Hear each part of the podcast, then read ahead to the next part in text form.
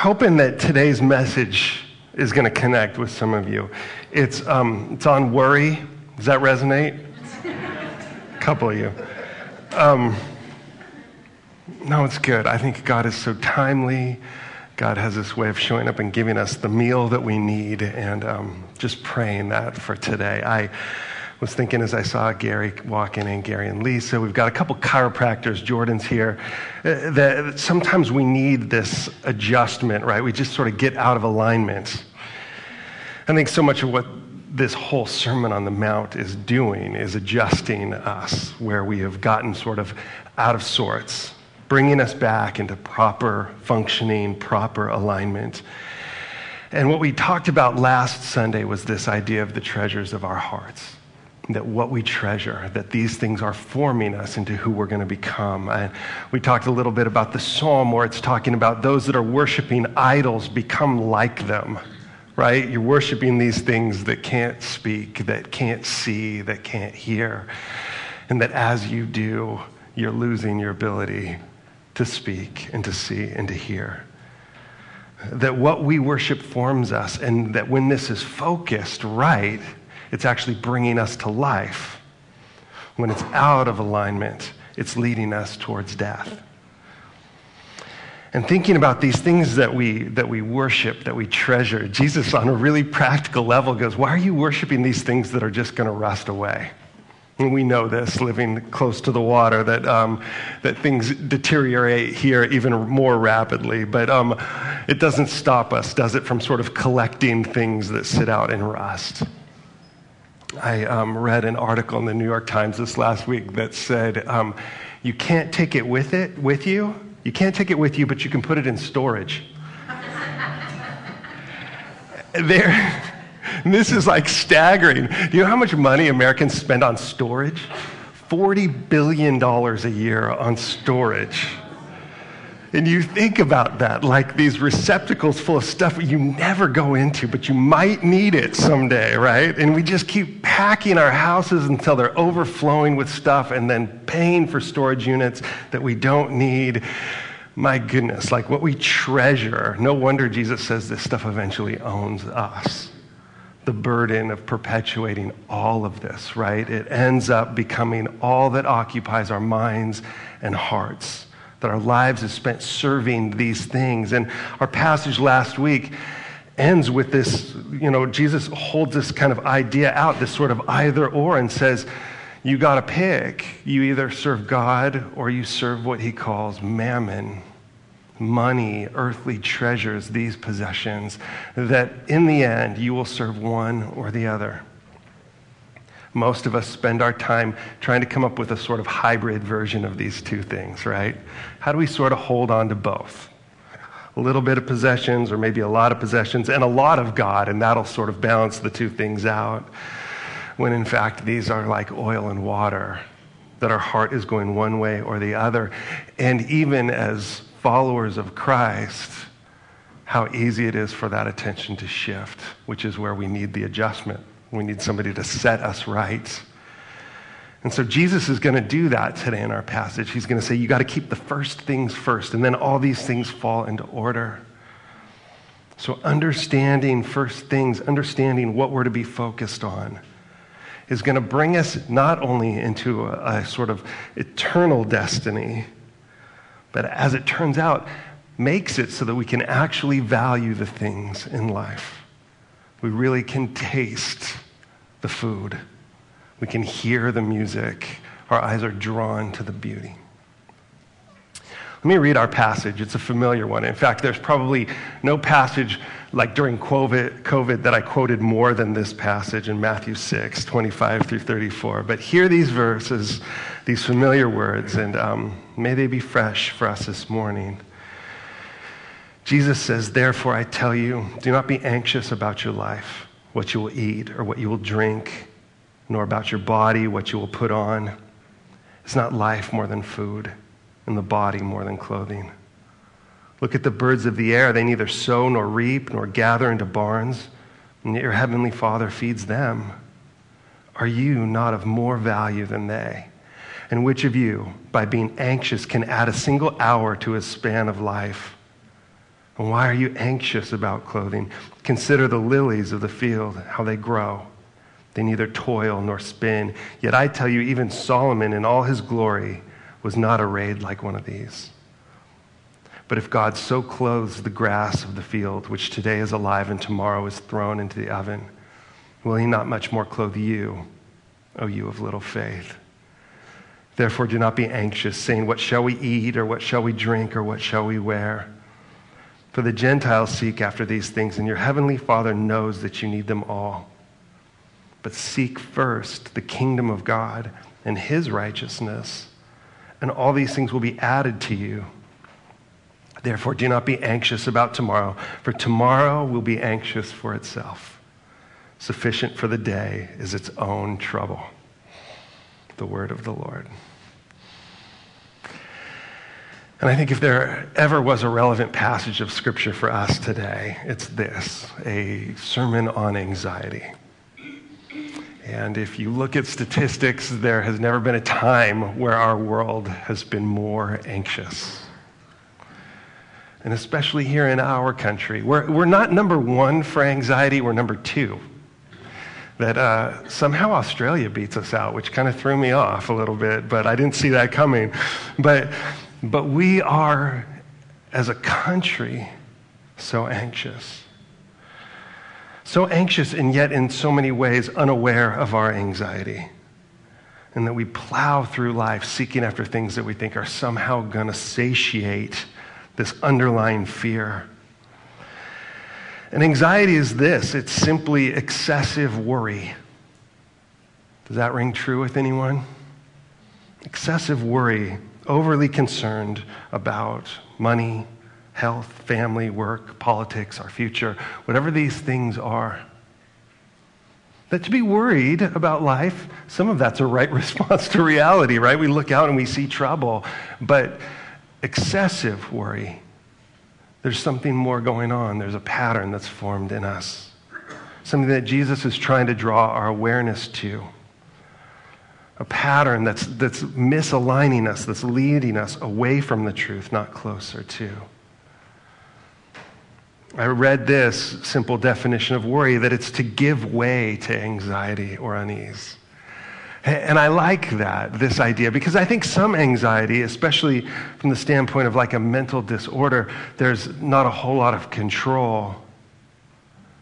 And that there's ways, thankfully, that that can be treated. But, but this idea that Jesus is hitting on, I think, is this idea of us giving way, that our, we, in a sense, turn our hearts towards this, turn our minds towards worry. And sometimes I think we do it because it's fun. that it, it's like solving a puzzle or something like that. Except the problem is with worry that what we find is that it degenerates, doesn't it? Uh, that we think we're going to solve something, and, and what we end up doing is creating scenarios around that, gravitating towards sort of worst case scenarios and letting those things sit heavy, not just on our minds, but on our hearts until we feel this. It's, they call it anticipatory grief when you're worrying. You're experiencing the pain of what might happen. I know this one guy who, like, will go back and even replay conversations that he's had trying to come up with like a different outcome, thinking if that ever that conversation were to happen again, he'd know just what to say. That's me, actually. like, what, what a waste of time that is. And yet, there's somehow something that I'm trying to manage when I do that, some way of kind of controlling outcomes. And what causes us to worry? I think the answer to that is, is just simply stress. And that in life, there's an unavoidable stress that we experience. Jesus is even mentioning that. Like each day has enough trouble, enough stress, right? And managing stress, this is a part of life. In fact, this is what helps us grow.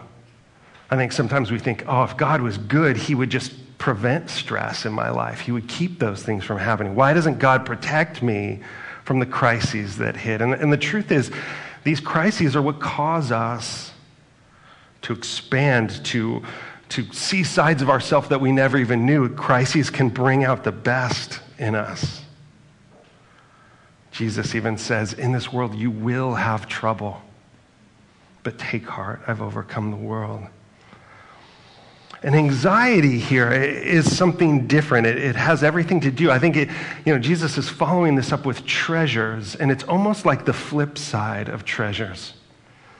Treasures is this longing. If I just had this thing, right? That next, like we've joked about, that next Amazon package, right? That's going to give me that sort of rush of endorphins, like here it is, happiness in a box, and then disappointment. But um, over and over and over, right? But this is almost the flip side of what we treasure. You have those that have and how those treasures corrupt, but then you have those that have not or worry about having not, not enough. And so, again, this is a distortion. This is treasuring the wrong things or, or depending on the wrong things. And when we feel this sort of stress and we focus on it too much and it builds this anxiety, we have to manage it somehow. And so we choose all sorts of terrible things, right? We eat too much, too many Funyuns or whatever it is. Or we buy stuff we don't need to fill our storage containers with. We self medicate. We criticize ourselves or others. We live in denial. We Google obsessively. Anybody do that? Like, oh, I feel a little pain. Wonder what that is. And then, you know, self-diagnose and then self-medicate. Um, gosh, we drive too fast. I we were driving the other night, Friday night, and um, on PCH, and some guy, it's traffic, some guy's flying through traffic at like 80 miles an hour, right? I mean, just swerving, just missing people as he goes. And you're like, what is that all about, right? Can you imagine getting inside that mind? Some of you are like, oh, that might have been me. But um, this thing inside of us, right? The, the heart that's just going and going and going. It's like, I got to hurry wherever, even if I'm going nowhere, I've got to hurry to get there. I was reading these statistics on worry, and um, they're like so enlightening but so depressing. Like 40% of what we worry about never happens. Never happens. 30% of what we worry about already has happened. Do you do that? You like go back into old scenarios and replay and get stuck in and like your heart's burdened over stuff that's not, it's, it's in the past and we're still stuck there. That's 70%. They're saying on top of that, 22% of what we worry about is just trivial. It's just meaningless stuff, needless concerns. Things that when they happen, we realize were just no big deal all along. Which leads like 8% in our lives that's worth figuring out, right? It's probably 8% of our lives that's worth worrying about. Was listening to one person and they're like, you know what you should do? Just schedule that. Like Friday, 10 to 10:30, I'm going to worry. right? It's not, it's not a bad idea. I mean, think about it. Just defer those things. Like, ooh, not going to worry about this. I'm doing that Friday. That's my day to worry. And just for that 30 minutes, right? And you wonder how many things would just disappear just simply by doing that, right? Schedule.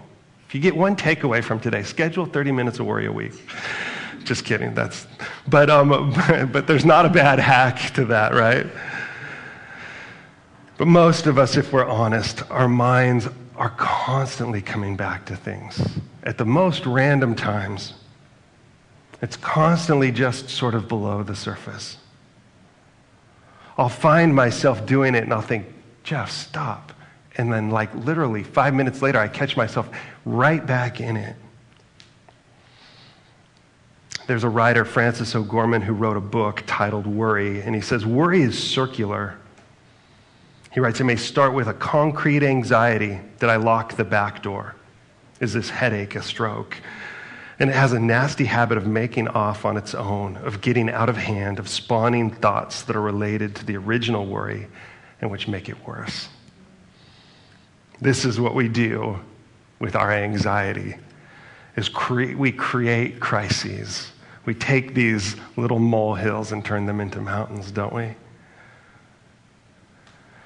And as we spiral through all of this stuff, all of these deep worries, right, that you just see life itself being drained out of us. We're becoming dull. We're losing our ability to see. Worry is getting us stuck in this total hypothetical world. Like the statistics say, 90 92% of which is not going to occur. But I wonder if, in a way, what we're doing is creating this sort of hell on earth for ourselves. C.S. Lewis writes this book on the afterlife called The Great Divorce. Has anybody read The Great Divorce?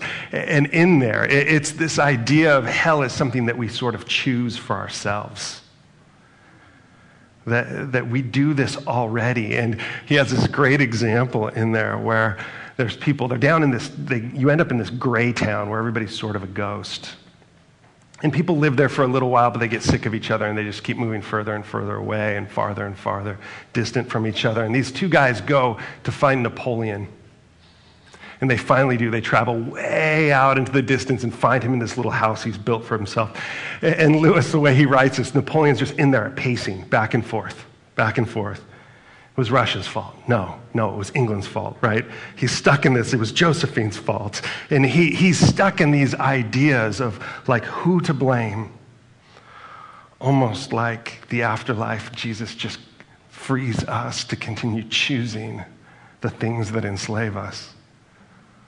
There's something heavy about that, isn't there? The way that we do this to ourselves. And you see Jesus going, Oh, wake up which in so many ways is what repentance means.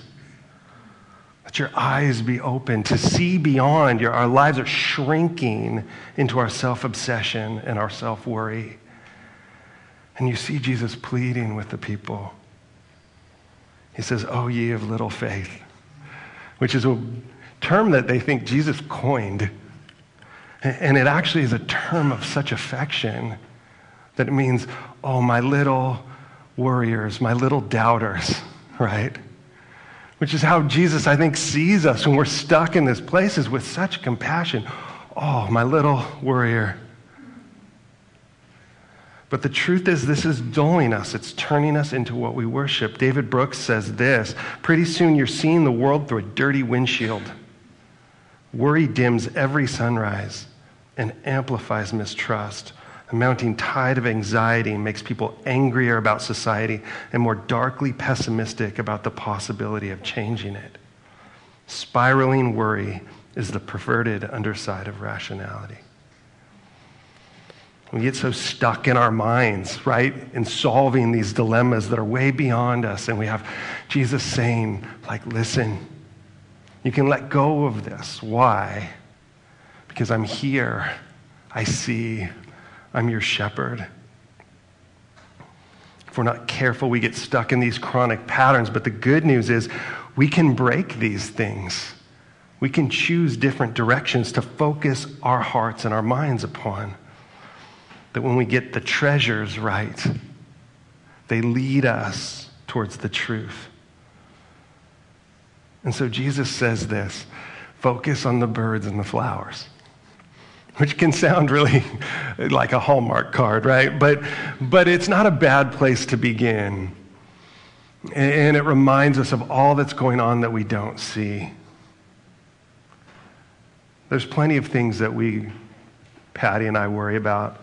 But one of those things right now, one of like the greatest gra- graces in our lives, is the fact that we've got flowers going crazy in our garden. Way to go, Patty.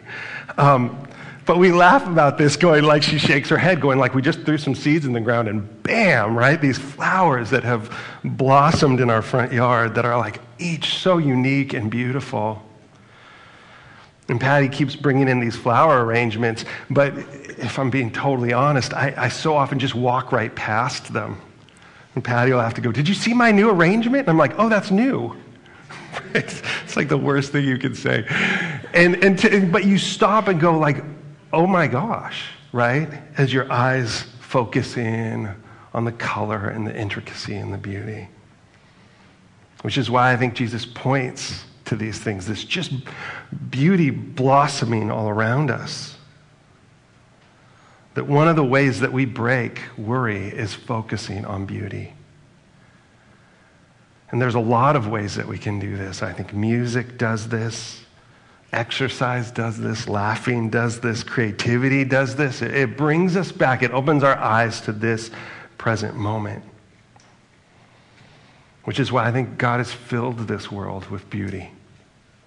Dolphins swimming by, right? And you're like, oh my gosh, look at that. All these things that should connect that beauty to the designer that is right here and right now present with us.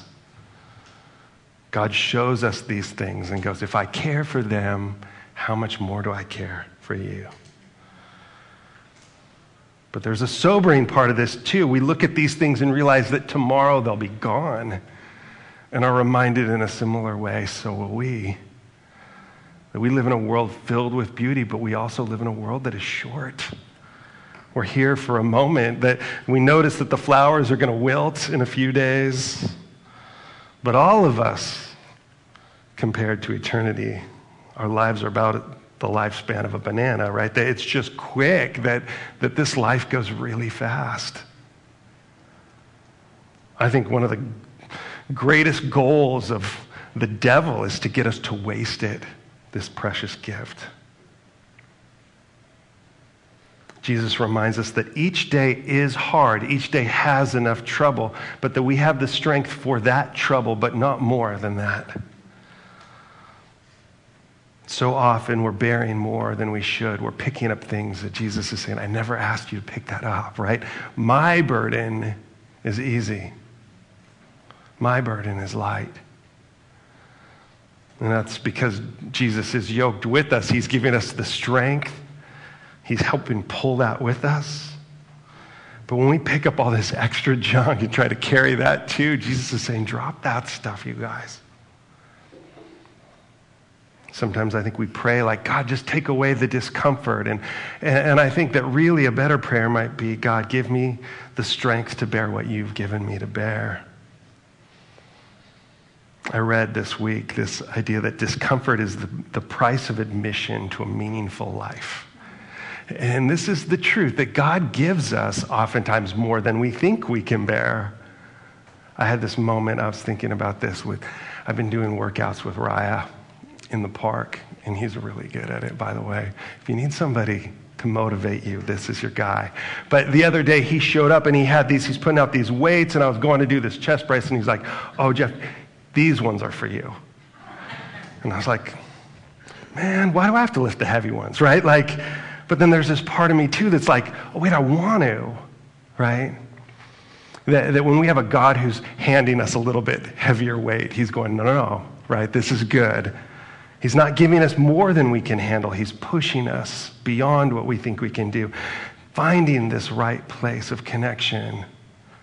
The 8% is going to push us. It's going to challenge us, but it's going to make us grow. When we try to just rid our lives of comfort, we end up in a whole different sort of suffering, don't we? Like boredom. Have you ever reached that point where you've like sort of figured out all the problems that you need to figure out? And then what do you do? This I read too from David Brooks. He says it, it leads to this pervasive cosmic unease, the anxiety that you don't quite understand the meaning of life or have not surrendered to some all encompassing commitment that would bring coherence and peace.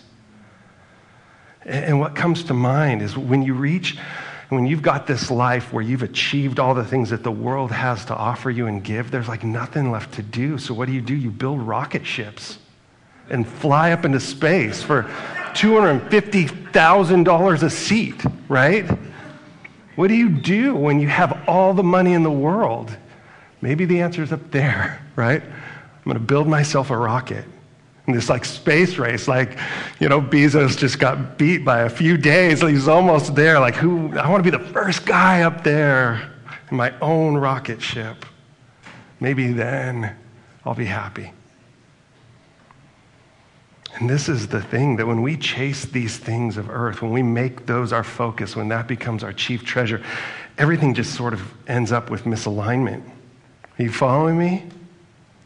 I lost some of you. I apologize. Hey, when we treasure the wrong things, when we're worrying about this life, when we actually get that thing that we think we want, it doesn't satisfy us. And Jesus is reminding us you need to let go of the worry, let go of the anxiety, and focus on the things that really matter. Focus on the first things.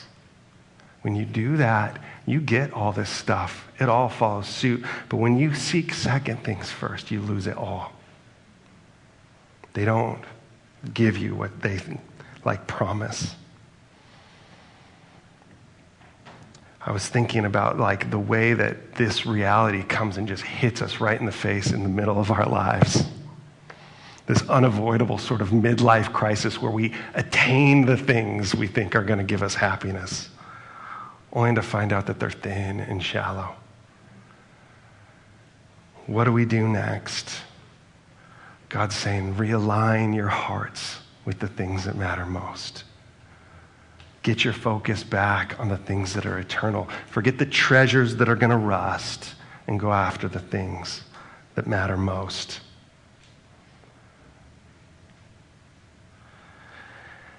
And this work is like this reversal of the spiral, right?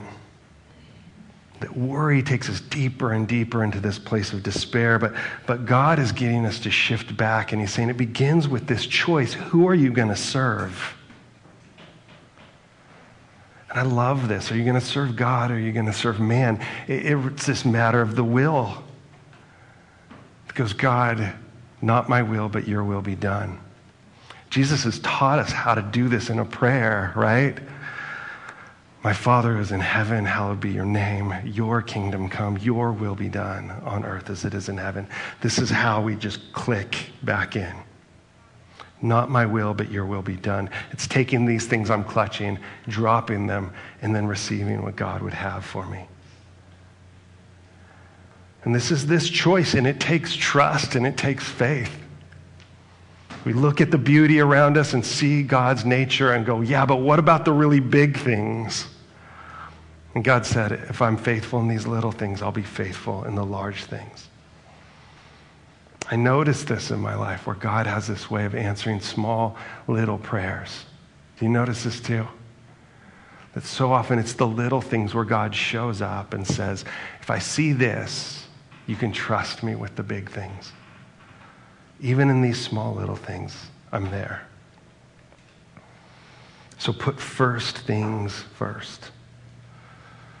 C.S. Lewis says this you can't get second things by putting them first. You can get second things only by putting first things first, from which it would follow that the question, what things are first, is of concern not only to philosophers, but to everyone. What is the first thing? Seek first my kingdom and my righteousness, and all these things will be added. This is how we get our lives back on track. And scripture is filled with these little progressions. It's like these little ways out of the pit. That when we adjust, it's not just like a one time deal, it's this sort of building our way back out. Peter's second epistle, he writes this in verses 3 through 8. His divine power has ground, granted us, granted to us, sorry, all things that pertain to life and godliness through the knowledge of him who called us to his own glory and excellence, by which he's granted to us his precious and very great promises, so that through them you may become partakers of the divine nature, having escaped from the corruption that is in the world because of sinful desire. For this very reason, make every effort to supplement your faith with virtue, and virtue with knowledge, and knowledge with self control, and self control with steadfastness, and steadfastness with godliness, and godliness with brotherly affection, and brotherly affection with love. Let me read that again. For this reason, make every effort to supplement your faith with virtue, and virtue with knowledge, and knowledge with self control, and self control with steadfastness, steadfastness with godliness, and godliness with brotherly affection, and brotherly affection with love. For if these qualities are yours and are increasing, they keep you from being ineffective or unfruitful in the knowledge of our Lord Jesus Christ. Jesus earlier in this sermon has said, like, when your life is aligned, you start to shine, right? Your eyes are clear, your body is filled with light and you start to shine that light to others. This is the blessed life. Is this escaping from your inner self obsession into an others focused worldview? No longer serving yourself, but a life free to love and serve others. That is the blessed life. This idea of letting your faith then pursue virtue, right? What is the fruit of the kingdom? love and joy, peace, patience, kindness, goodness, gentleness, and self control. Did I miss one? Faithfulness. Thanks, Patty. We build this fruit, right? This is what we pursue. These are the things that our life should be manifesting. When people think of Christians, this is what they should think. This is the fruit. This is what it should taste like. That when we live in that place, we live in the knowledge of this kingdom. And that knowledge is not like some information, it's what we know because we see it again and again confirmed. It's, it's relational knowledge. It, our life is represented by the reality of this kingdom every single day. And I like how Peter is going to say in this progression, you have to stick with it. You have to keep building. And so, build into your life the practices that are going to allow you to thrive. It's not just about stopping worrying, right? But it's about then what we dwell on, what we set our hearts on. That we are to be consumed with that, consumed with God's kingdom, thinking about His calling, His invitation. I remember reading one time, they're saying every successful person in this world has a morning ritual. Everyone, whoever it is from Steve Jobs to, you know, whoever, Jeff Bezos, they all have this morning ritual where they set their minds on what matters most. And for a lot of people, what matters is themselves, right? Their success, their achievements. But the truth is, our day is shaped by what we dwell on first. They're saying anybody that achieves any level of success tends to delay looking at their cell phone for an hour. anybody guilty of like, I mean, it's so easy to pick up your phone, you turn off your alarm, and you're like, what email did I get? Right? And you're immediately like into the worry. Or you pick up your news feed. I wonder what happened yesterday. I wonder what's going to happen tomorrow. We get stuck in the worry. And I think one of the best things to do is Peter's talking about building self control. He's saying, wake up and set your minds on what matters. Wake up and set your mind on God's kingdom. To wake up and let that be the food that you consume, consume first. And I think we're often afraid of ritual because it can feel lifeless, right? But, but simply this idea of, of a pattern. And it's not so you can check a box and go, look, I'm a good person, look what I did. It's a way of instead dwelling on those things that are going to then shape the rest of your day. And there's so many ways you can do this. Some people pick up Jesus Calling, or the, they'll read Spurgeon's Morning and Evening, or they'll read Oswald Chambers, um, My Utmost for His Highest. Any of these things that draw us in. There's even some great apps. There's one that I like called Lectio 365 that just takes a passage of Scripture and you could be making coffee, right? Like your, your other, the, the ritual that really like wakes you up in the morning, right? Is anybody like me? I go to sleep thinking about coffee the next day. But, but you could take these rituals, even incorporate them in ways of shifting your mind to God's kingdom. Taking this time to dwell and focus on God's word, to hear these truths, to let them remind us where we're going this day. I love this idea as we go through the day of our prayers being like these ideas of breath prayers. Have you heard this idea? That it's a way, you know, breathing has this way of incredibly like just calming you down when you're anxious, but to turn that breathing into a prayer. It's a fantastic verse that some of you have probably memorized, Philippians 4 6 to 7, that says, Do not worry about anything but in everything through prayer and supplication with thanksgiving, let your requests be made known to God. And the peace of God, which surpasses all understanding, will guard your hearts and your minds in Christ Jesus.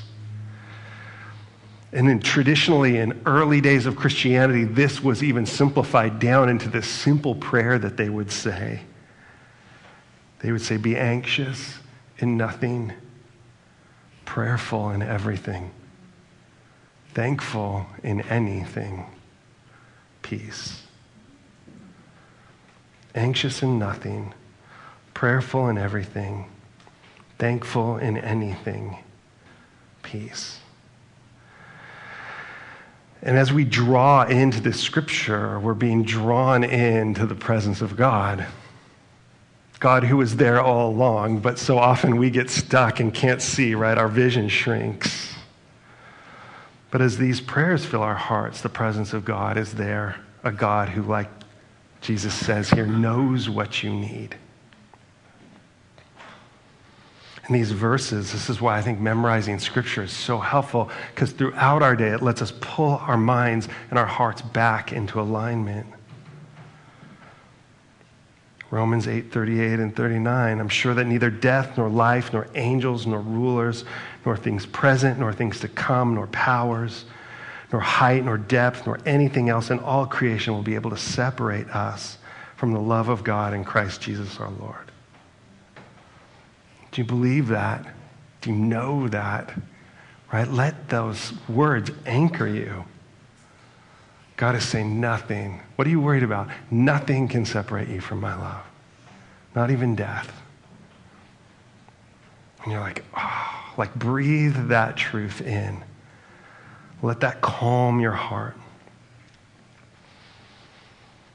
This idea of thankful in anything.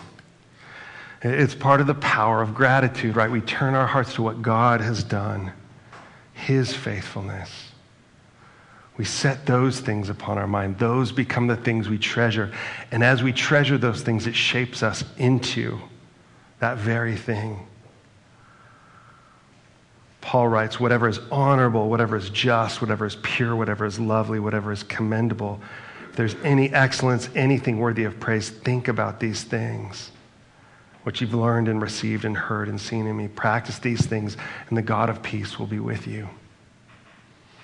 But more than that, even, well, I don't know if more than that, but along with that, as you focus on those things, you will become true and honorable and just, pure, lovely, commendable.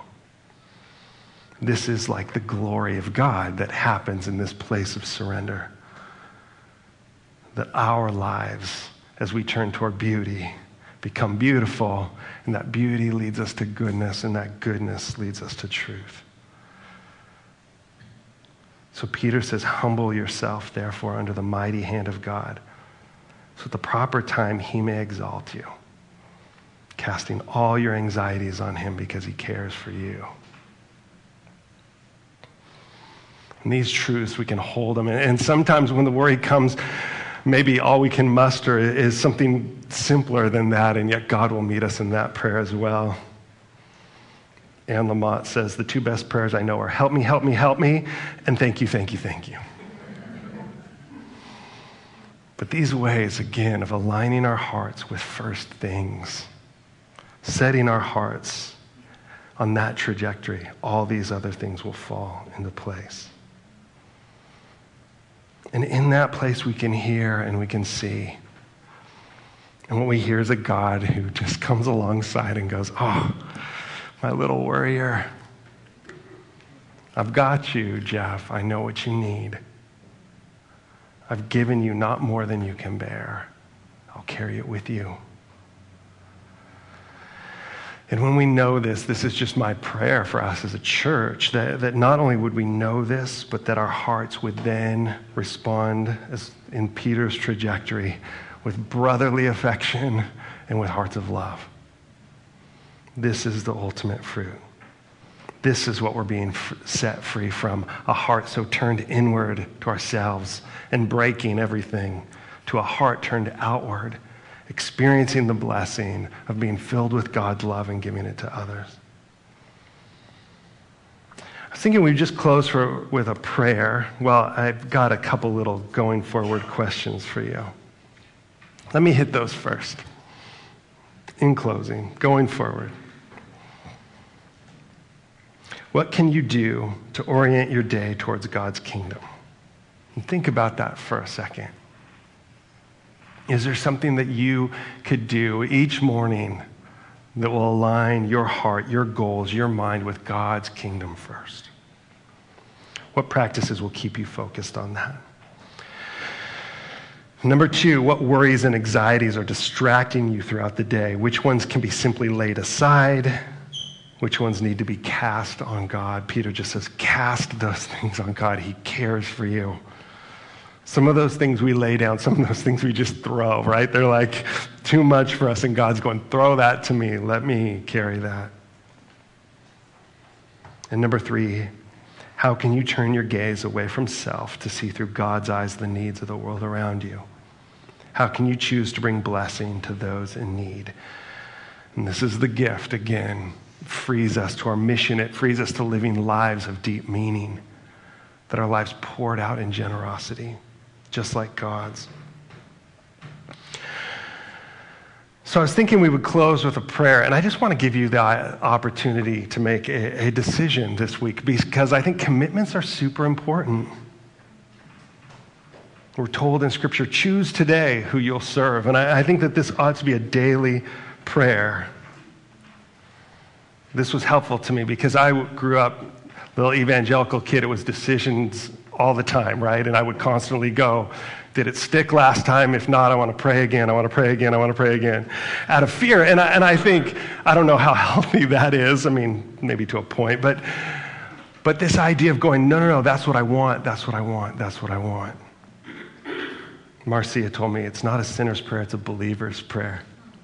Is that good? Like, this is what I believe. I'm in. So I'm going to just lead us in a prayer. You can bow your heads.